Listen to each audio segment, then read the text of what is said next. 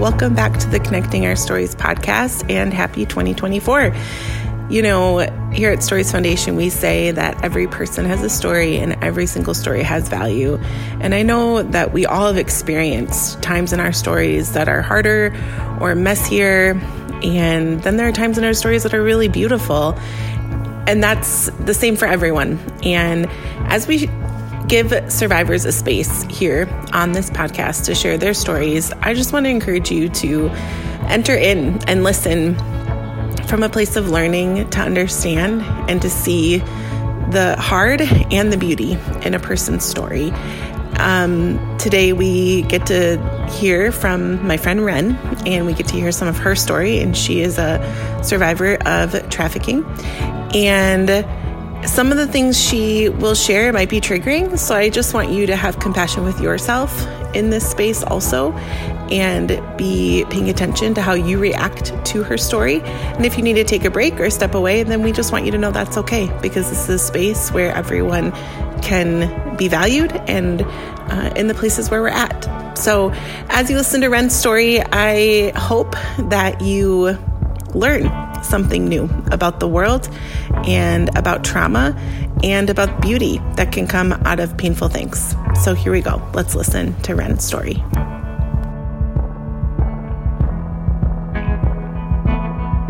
All right. Well, on the Connecting Our Stories podcast today, we have Ren with us. And Ren, I'm so grateful that you're here and you're going to share some of your story with us today. And I just, we just met a couple weeks ago. Yeah. And because I know the pastor at your church, mm-hmm. and what's really cool about Ren, and I think I'd like to talk about this at the end, but you have a really similar vision mm-hmm. to what we're doing with Storyteller Cafe, which is really encouraging to me, actually. that makes me feel like I'm not super crazy, just a little crazy, just a little bit. Yeah. Okay. Why don't you go ahead and introduce yourself? So, my name is Ren. I'm from southern Minnesota. Um, yep, born and raised in a small conservative Christian town. Mm-hmm. And yeah, with mom, dad, older brother, grandparents, the usual mm-hmm. white picket fence life. Uh huh. Yeah. How do you like being raised in a small town? It has its pluses and its minuses. Mm-hmm. Uh, plus, everybody knows everybody um, to the point that getting pulled over is usually being asked to babysit. That's funny. Yeah. Um, but it also has its minuses where getting pulled over is, oh, don't worry, I will tell your mom. Mm-hmm. So it's it's good and bad to yes. know everyone. Yeah. And then also down in the small town, it's very Caucasian, very homophobic. Mm, not very diverse. No. Yeah. So moving up to the cities was quite eye opening. Yeah. When did you leave the small town? Uh, I went to college in 2010 in La Crosse, Wisconsin, and then moved up to the Edina area in 2015. Okay. And you like it here in the cities better? Much better. Yeah. Yeah. Yeah. It's a little different, huh? Yeah. A lot different. Yeah. And yeah. now that I'm I'm raising two kids of my own, it's like, yeah, we're not we're not doing the closed closed off approach that I had. Yeah. It's good to be aware of the world and mm-hmm. yeah, understand where different people come from and how life can be different. Yeah, for sure. I know raising kids is interesting. I feel like in this time that we're in. Yeah. Yeah. so when you moved to La Crosse for college, um, was that an exciting time for you? Where were you at in your life journey? Um, looking back, I wish I would have been more mature. Mm-hmm. Don't we all? um, I was in a very messed up place mentally at that time, uh, thanks to some trauma at my at my um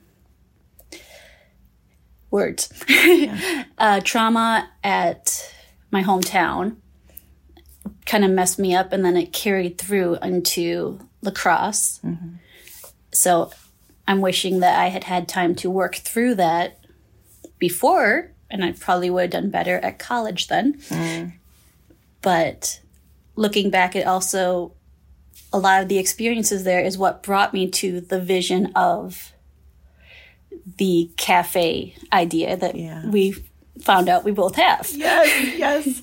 Do you want to talk a little bit about your experiences in your hometown and that trauma? Trauma mm-hmm. just does a number on us. Oh yeah. And I think, at least in my experience, as a growing up, even into my young adulthood, I didn't. There was no conversation about trauma, and whether it's big T trauma, little T trauma, what that does to our brain, what it does to our body. So we have to give ourselves grace for that because mm-hmm. we did. We don't know about it. But do you want to talk now about what some of that trauma was that led you to that? Yeah. Um, growing up, like I said, small conservative Christian town. Um, mom was in every committee known to man, some knows, some known to monkeys, uh, which caused her to be very, very appearance oriented. So everything had to be just so. Me being the outspoken kind of color outside the lines personality, we didn't really see eye to eye a lot, which led to a lot of mental and physical and verbal abuse. So, which made a very not comfortable home life for me. And then when I was 12 or 13, a close family friend took that um, kind of searching lost side of me and turned it into grooming. Mm-hmm. And taught me that as a female my job was to please men. Yeah. and that is our sole purpose. And to the point of passing me to his friends and other men in the community which led to an actual personality split so since i was 12 or 13 i've been living with what's called dissociative identity disorder or as Hollywood calls it, multiple personalities. Mm-hmm. So, having the straight laced, goody goody Christian girl, and then having this aggressive, almost promiscuous side to me that I couldn't control. Mm-hmm. So, going through high school with both of those sides, and then later on in college, having both those sides made it very difficult to focus on school or making healthy and strong relationships with the people around me. Yeah. Like when I go back to my hometown now, I have to be careful because I don't know which side people remember. Mm-hmm.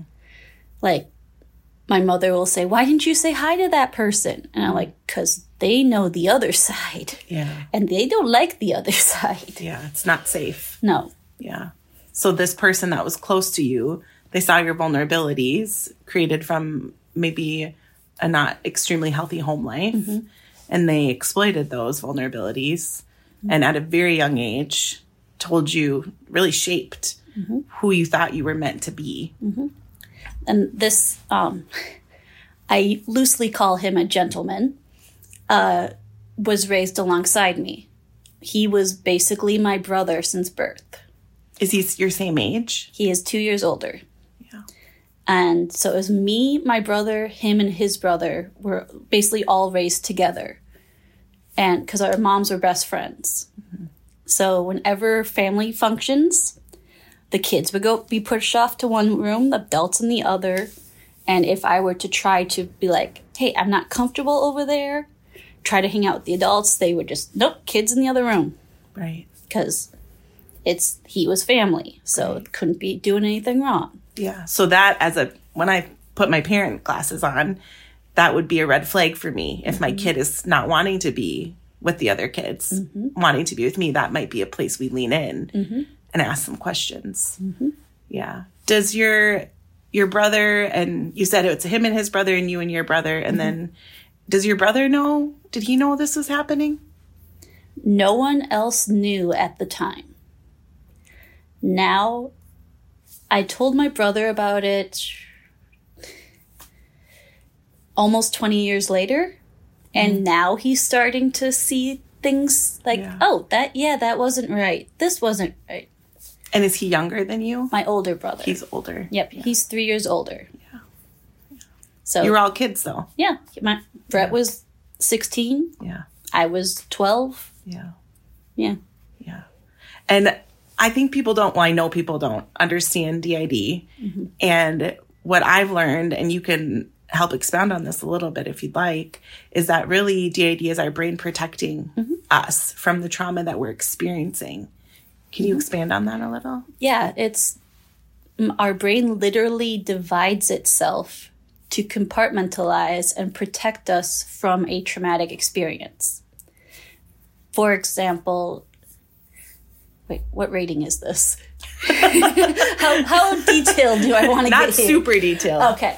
For example, when I I was being attacked by this person, mm-hmm. my brain could not handle the trauma that it was experiencing, so it split and created another persona that could handle it. Yeah.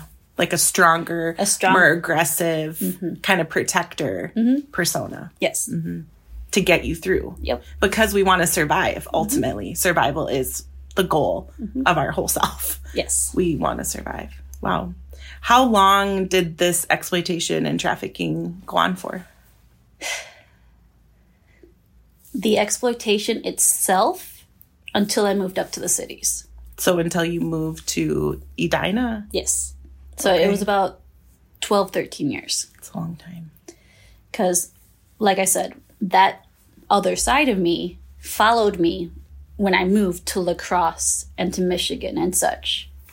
So once i moved up here and finally developed a decent support group that meant that mentality started to kind of fade a little bit. So what did this look like as you moved to new places and you're trying to be in community? And you said once you found a decent support group here, so that means you didn't have how I had my my churchy friends, and then I had my bar time friends. So if I had met you at this time in in your life, what what could I have looked for that would have given me a clue you needed help and how could I have helped you? Like if I was one of your churchy friends, that's where you would have found me. Um, and could I have helped you? Were you in a position to be helped? without the proper training, no, Right. because back then they thought it was just bipolar. Hmm. They're like, "Oh, you have PTSD and bipolar. You have two different." But what did they say you had PTSD from? Finally, they, the gentleman that we So they figured out that you had trauma. That Yes. trauma. But they didn't understand the extent. Mm-hmm. Yeah. So they, because they're like, oh, you just swing between these two, the highs and the lows. They didn't realize that there was actual split there. Right. And that that intense, elongated trauma had created that. Yeah. So, what was the difference then in Edina in the community? Or was it in you? Um, it was the acceptance, really. Uh, instead of having to, well, compartmentalize, I was able to just be like, this is me. Hmm. And that was the start of getting to where I am now. Hmm. So, is the freedom mm-hmm. to kind of just show up mm-hmm. as your messy self, mm-hmm. which we all are messy. Definitely. Yeah. And to be honest and authentic. So, how did those people create that space? What do you think they did? Um, it was hiring me at the Renaissance Festival, actually. That's good. I like that. Uh, I had been going a couple times with a good friend, and they, the other side, would interact with them. And at one point, they said, "Wait, you don't work here? oh, Here, now you do." because they saw your how good you'd be. yep. Yeah. So they were the other side was hired there. So I would show up, and so they would um they would call it my loud days and my quiet days, and they just accepted that. Interesting. Yeah. because we didn't know my diagnosis till about four years ago. okay. So Yeah. yeah, it's just loud and quiet. They're like, okay, this is what she is. Hmm. Did moving to Edina is was that the break with your trafficker? Mhm. Yeah. I have I've seen him once since then because he came to Fest. Hmm. Hmm. And becoming an adult, did that give you like more, growing into your adulthood? Did that then give you more confidence to break, make that break with him, maybe? Or what? What? How did you get? How did you that break happen? What had to happen for that? I had enough. Yeah. Um, I moved up here when I was 25. And on my 30th birthday, I said, I'm done. I'm I started enforcing this is who I am. This is what I what I am. And you can take it or leave it. Yeah. I'm not going to bend to fit into the molds that mom or people ba- that knew the old me or the trafficker mm-hmm. expected of me. Mm-hmm. Ironically, that's when I found out I was pregnant for the first time. Mm-hmm. so it was perfect timing. Yeah. How that makes me wonder if, like, knowing you're going to be a mom, like, if our bodies and our mm-hmm. minds respond to that, like, like cutting that off for the Yep. next generation. Do you know what I mean? Possibly. Yeah. Isn't that interesting? But? I'm like, I it's been 30 years. 18 of those have been all sorts of messed up. right. So I'm like, this is me. I have multiple parts. So I, Because of this trauma that did happen to me. yep. Yeah. So yeah, I, So if I'm in your small town when you're 12, 13, 14, 15, Mm-hmm. what are the things I would have seen that should have clued me in that you were being, you were in trouble, you were being hurt? not making eye contact. Um, extremely jumpy when people get too close or loud noises. Um, for those of, since you can't see me, I am pretty much albino. With great angel kisses. That's what we call freckles in my yes. house. That, I had to explain that to my daughter. It's okay. Yes. but I'm very, very white. So, and the trafficker was um, African American native mix. So when men of color came into my line of vision, I would go into fight mode. Hmm. Because I, You had a trauma response. yeah, I have hmm. a PTSD response hmm. because I do did not trust people, men of color, mm-hmm. because that's who hurt me. Mm-hmm. Ironically, that uh, I also had responses to other types of men as well from other traumas. Mm-hmm.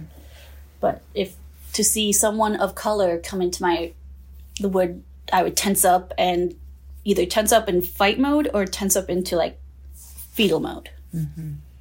which my parents thought was just me being the imaginative kid I was, hmm. just playing. Yeah. Yeah. Yeah. We need to have a greater awareness. We just do.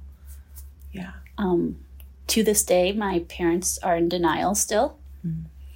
They refuse to acknowledge my mental health or any of the physical things caused by the trafficking or the people that trafficked me.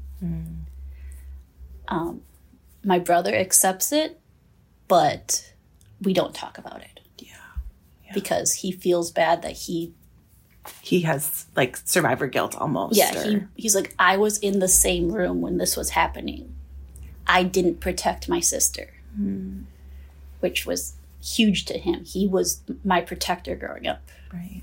But it was hidden from him. He's like, I was literally in the room while this was happening, and he didn't notice it. Yeah. Yeah. That's hard. It's really hard. Hmm. What are you doing now? Now, hopefully helping with stories Yes, helping with stories. because um, I actually my trafficking past pushed me during the lockdown pandemic to get my bachelor's in human services with hopes of starting my own coffee shop slash shelter mm-hmm. slash resource center Yeah, will you tell everyone about your vision and when you got it and tell me all the things? Okay. So originally there was the half churchy, half trafficked self in marching band back in high school. Mm-hmm. And the song Runaway Love by Ludacris came out. yes, I'm old. and I was sitting in Lake City, Minnesota at a band competition when I heard that song. And I just was pulled to become a safe place for people that needed to get away. Hmm. And so that, I just want to stop you Yep. right there and just say how beautiful that is. And in the middle of your trauma, that you knew that you wanted to be someone that created safe places for others. because I didn't have that safe place. Right. When I went to my friends and told them what was going on, they went to their mom, who went to my mom, who sent me to counseling for lying. Oh, not safe. I couldn't tell my grandparents because that would have broke their hearts and yeah, Yeah. that's just you don't do that. You But- had no one to tell. No. Did you ever try and tell teacher or any other authority? I told I wrote in my English journal about my mom abusing me. Teacher read it, gave me an A, and did nothing. That's insane to me. Like I had bruises from this e- event. Mm-hmm. So, and he's I got an A on it But no CPS. No. No. because my mom was also a teacher. Yeah. And oh no, he, she couldn't have done that. Yeah. But yeah, I've been wanting to write a letter to that teacher, but that's another story. I support you in that. but yeah, um, hearing that song in high school, I just I wanted to be the safe place that I didn't have. So moving to La Crosse, I was the one that I would play my drum on the corner for helping get money for the homeless people. I would go to their communes and cook for them. So I was the weird kid that lived in the dorms and the commune at the same time. Um, and then coming up here, I was all I had people without homes living on my futon a lot because I wanted to be that safe place. And so now, then having a kid, you can't really do that anymore. It changes things a little, Well, doesn't it? You gotta protect the kid, Uh huh. and there's not as much room. So I went on and got um, my bachelor's in human services, specializing in, or not specializing, focusing in the tent communities that we have up here So many. and how to get them proper resources and how to raise awareness and end stigma to it. Yeah. Can you talk about everything you've learned from all those experiences, Mm-hmm. partnered with what you learned in school? Say more. like you had all these like real life tangible experiences with people who don't have homes and who are vulnerable um, help us understand why that happens and what we can do Um, honestly, there is those that choose chemicals over rent money. yeah There are those who have so much on their plate that they lose their source of income. Uh, some that have mental illness that causes them to not be able to connect A and B. Mm-hmm. And then there are those who choose to live on the streets and travel the continent just because they can. Mm-hmm. Mm-hmm. Those ones are, have the best stories. i bet they do Jumping on railroad trains to travel the continent. it is it's like a tom and tom sawyer or something Yep. yep. Oh, But just when small town me drives past the tent communities, you get this kind of like anxiety that builds up because mm-hmm. that's so different. Mm-hmm. But once you get past that anxiety and actually interact, you mm-hmm. realize, oh, hey, they're just like us. Right, right. That what you just said is like gold. That we have fear over things that are unknown, but once we cross our over our fear, and the things that are unknown become known, it's we're just more alike than we are mm-hmm. different. It's the humanity that connects us. Mm-hmm. and that's why I worked. I focused on that aspect. Well, that and LGBTQ, mm-hmm. and just really doing advocacy and awareness for that because they're people. They deserve access to healthcare. They deserve access to like SNAP and WIC mm-hmm. and mm-hmm. assistance. Mm-hmm. Just because they don't live like us doesn't mean they shouldn't have the same access. It's true. It's interesting. I was had a, another interview this morning because we have this event coming up in a week about relationships. I know it's going to be so good. Um, and Tony Lloyd, who is one of our speakers, he was explaining justice and righteousness, and he was saying that um, essentially justice and righteousness from a biblical perspective is just treating people with the dignity that they have because they're created in the image of mm-hmm. God. And I just loved how he just mm-hmm. summed that right up. I was mm-hmm. like, yes, that is true. That people have dignity because they're people. And And when you cross over those, I call them anxiety lines, you'll find more in common with them than different from them. Yeah, Because, for example, someone with mental illnesses or mental disadvantages, as I call them, once that becomes known, people kind of yeah. kind of back up from us. Sorry, I just realized you don't can't see my hands. She backed herself up. they tend to back up and like, oh no, how do I act? I don't want to offend. I don't want just the walking on eggshells thing, mm-hmm. where I really just say it takes a lot to offend me. I- I've seen a lot worse, or yeah, I have the same sense of humor as you, and it mm-hmm. it can get kind of weird. like my fiance when i'm when i am able to be sarcastic he gets very confused. He's like wait what? I'm like ha i did it to you this time.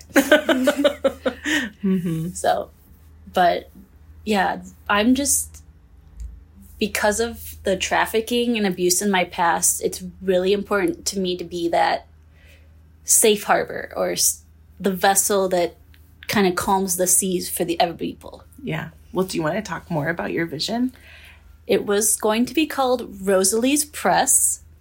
Rosalie is the name given to the other half. It is a reference to Twilight. If anyone's read that book, you'll understand the persona. and it was going to be a coffee shop slash cafe where my living caregiver client and my boyfriend, who is now my fiance, were going to be the cook and barista. Hmm. And so it would be a full fledged cafe, totally normal. But the plan was if someone was needing help, either trafficking wise or domestic abuse wise, they would be able to come to some one of the workers and we were gonna have like either a card or a code word where the my fiance, who is a very very intimidating looking man, would bring them into the back where there's resources and like f- a soup kitchen and mm. housing and just a safe place for people to be and just kind of get back on their feet. Yeah, like the coffee shop is a front Yep. or a means to mm-hmm. provide support. It would be the income to support what was going on behind the scenes. Mm-hmm. And also, if heaven forbid the cause of the pain followed the person mm-hmm. or found out the person was there, they would have to get through an actual bouncer. yeah. Mm-hmm. between the bouncer and the jujitsu master that would be working in the front. Mm-hmm. Yeah, they'd have to get past two very intimidating gentlemen. Mm-hmm. And of course, we'd be very good friends with the law enforcement Yes. and Yeah. all that. But Yeah. just basically a safe place that really doesn't look like a shelter on the outside. Yeah. Well, you're speaking my language, as you know. Mm-hmm. It's yes. I wonder why and why. I wonder why coffee shop. Do you have any? I do you have any thoughts on that? Because I think people think, um, I don't know. I I think people think it's unique, right? And yet I've heard like you're not the first person that said this whole like have a coffee shop, do good with it. And obviously it's what I've been trying to do for 11 years and it's what you want to do. Do you have any like thoughts on theories? Uh, first, I'm going to do a shout out to Avant Garden Yes. because they embody the vibe I would want. Just, it's not all like chandeliers and linen cl- tablecloths. It's It's like homey. it's homey. It's you go in there and you feel welcomed and you feel well, obviously warm because of the coffee. but it's just you go in there and you are friends with the people. Yep. It's just very homey and c- comforting and cozy. And instead of say McDonald's where everything is plastic. Yes. Nobody wants to hang out at McDonald's for very long. No. Other than my daughter, she likes That's true. Okay. that. That's the highlight of her week. Nobody over 10. Yes. but yeah, it's just the feel of you go there and you feel like you belong. Yes, I think that's it. Mm-hmm. I joke. I I'm I never watched Cheers. Really. Yep. I'm too actually young for that, but I know. How dare you say I just it wasn't my you know that's not my generation. Nope. However, that whole idea of going where everybody knows your name Yep. and and feeling like you can just show up as yourself Mm-hmm. and you know not beer obviously but coffee get a cup of Mm-hmm. coffee and a bowl of soup or and just feel like that hug. I think Yeah, is what just- I envision. like like I said, being that safe place for people that need it. creating an actual tangible safe Mm-hmm. place. Yeah. So um, you're talking about your dream in the past. What happened? You wanted to do it in La Crosse, you had told me. Yep, because um that's putting it in Waseca seemed too raw to me. Like too close to home. Sorry, I just name dropped. Okay. um, uh, putting in my hometown would be too raw because family's still there. The trafficker's family is still there. And thankfully he's in a different town. But but that's just too raw, too close to home where I was at that point. La Crosse was um, also where a lot of the trafficking and uh, I guess abuse and assaults happened. I actually, my hip was actually dislocated in one of those assaults. That's another whole fun story. but there was a lot of personal pain and anger and kind of needing to make up for the things there. So I wanted to build that safe place there for other college kids. Like redemption. Yeah. Yeah. And now there's a very, very large homeless community in La Crosse. Mm. So Well, maybe, maybe, Yeah. maybe we'll be back. Maybe we'll go back to La Crosse in the Yeah. future. right now, the church that I was going to out there is making a shelter hmm, love with that. showers and a soup kitchen. That's beautiful. I love So- that. So they're they took my idea and they're kind of building on it. I like it. So that's that's fun to know about. It is. It's encouraging. But now I have, like I said, I have two kids. And where do you work? What city? I work in Ramsey. Yes. That's, you know, that's where we're building our cafe. All of you people. yes, I work in Ramsey now. Yes. but It's not a coincidence. living in Andover with my two kids and my Yes. fiance. But because of physical limitations that have developed due to trauma in the past, I had to give up working in the physical field. And now I am the community life coordinator at a church out in St. Francis Ramsey area. Mm-hmm. Lots of words. Basically, I am the one that connects all the different pieces and coordinates how to put it together into the thread that is our congregation. Hmm.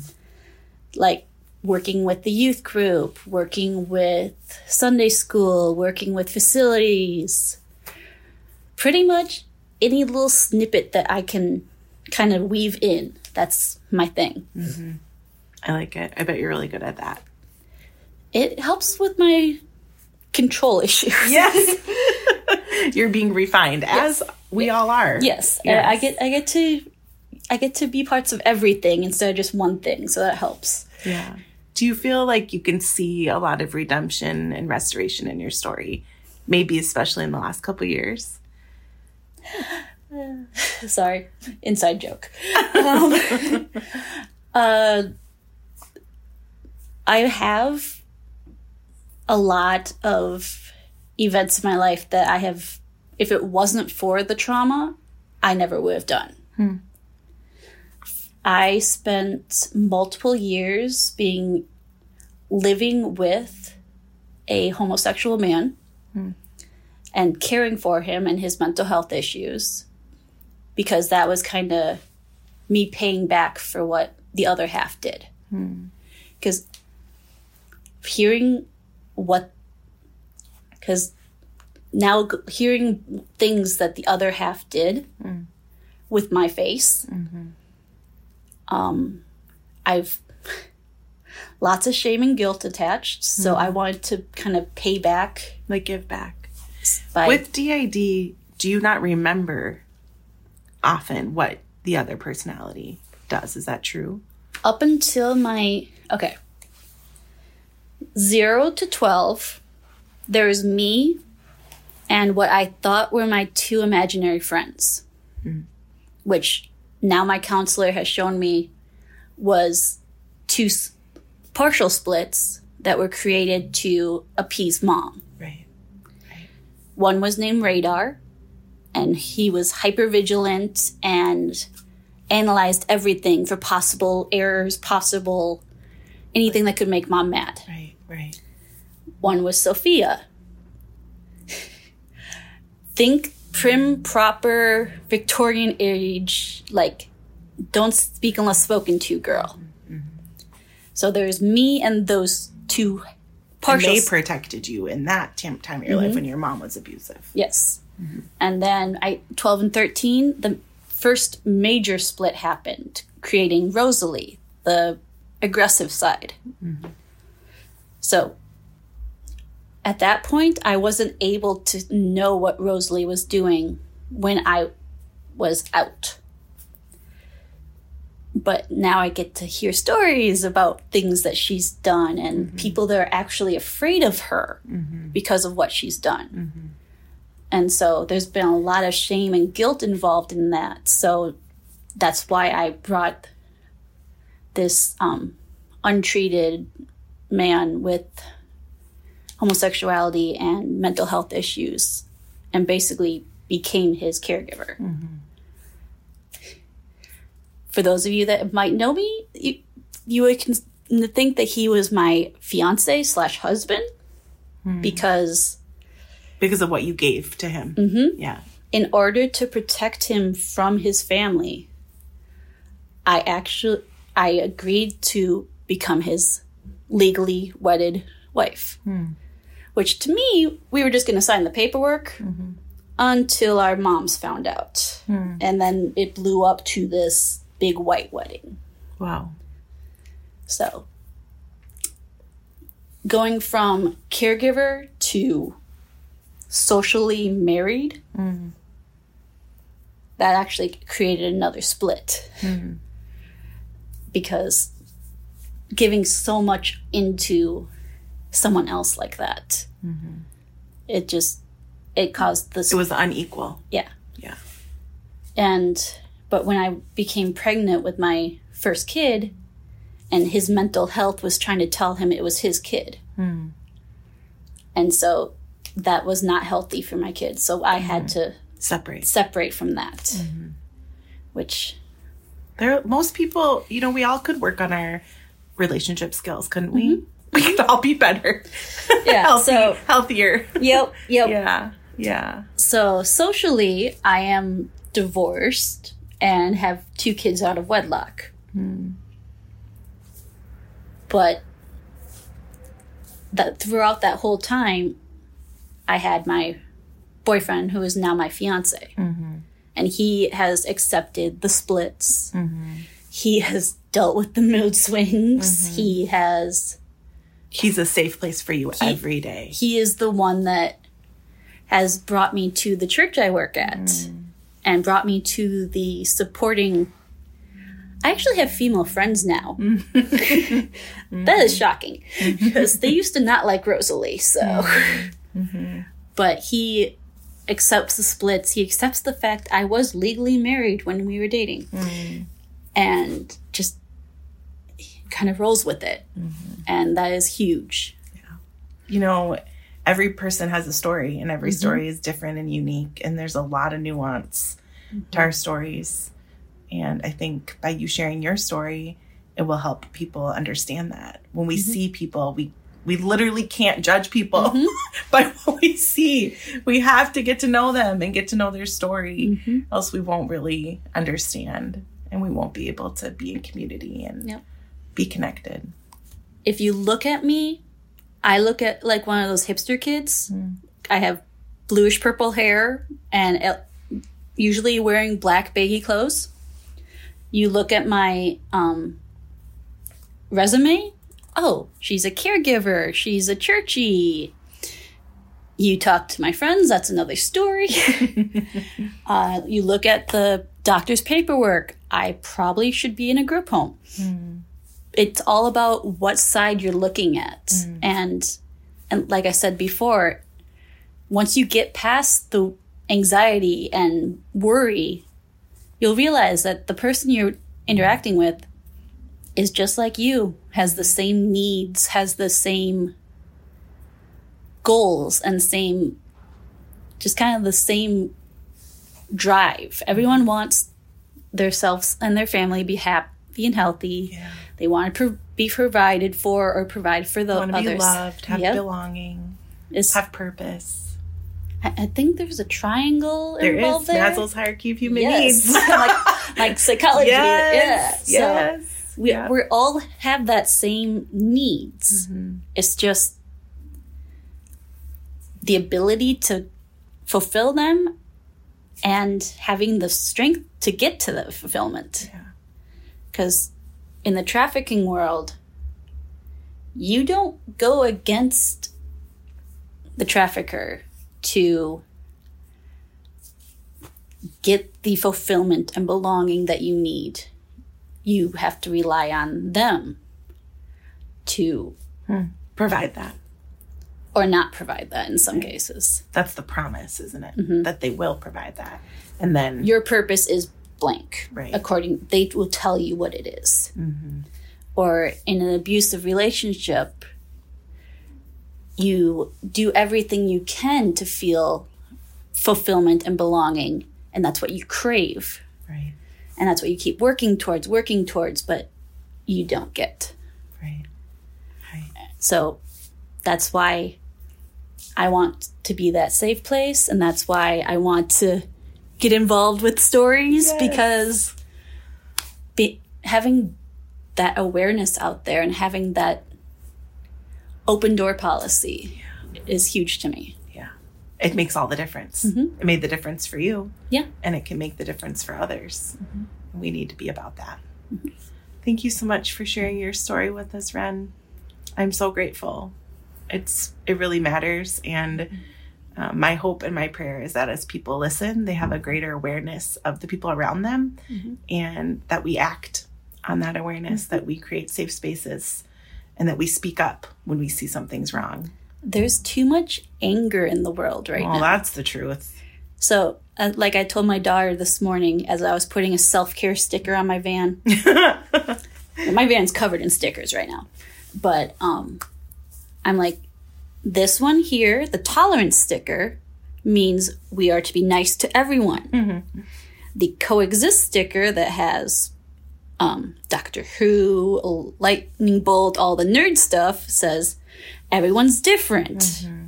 This one says caring for yourself is important. Mm-hmm. I'm like, it's important to be nice to people. And she's like, I'm nice. I'm like, yeah, unless you take away your toy. Like, yep, we're working on that. Yeah, and there are some adults that are still working on that Yep. too. But oh, so yeah, it's a great conversation. I'm so thankful. Anything else before we sign off that you want the people to know? nope, just put yourself in other people's shoes before you make a point of view of them, is all I ask. I think that is a great way to end. And it sounds like something we've been hearing our whole lives, yet we have to put it into practice. It's a daily practice, yes. Thank you.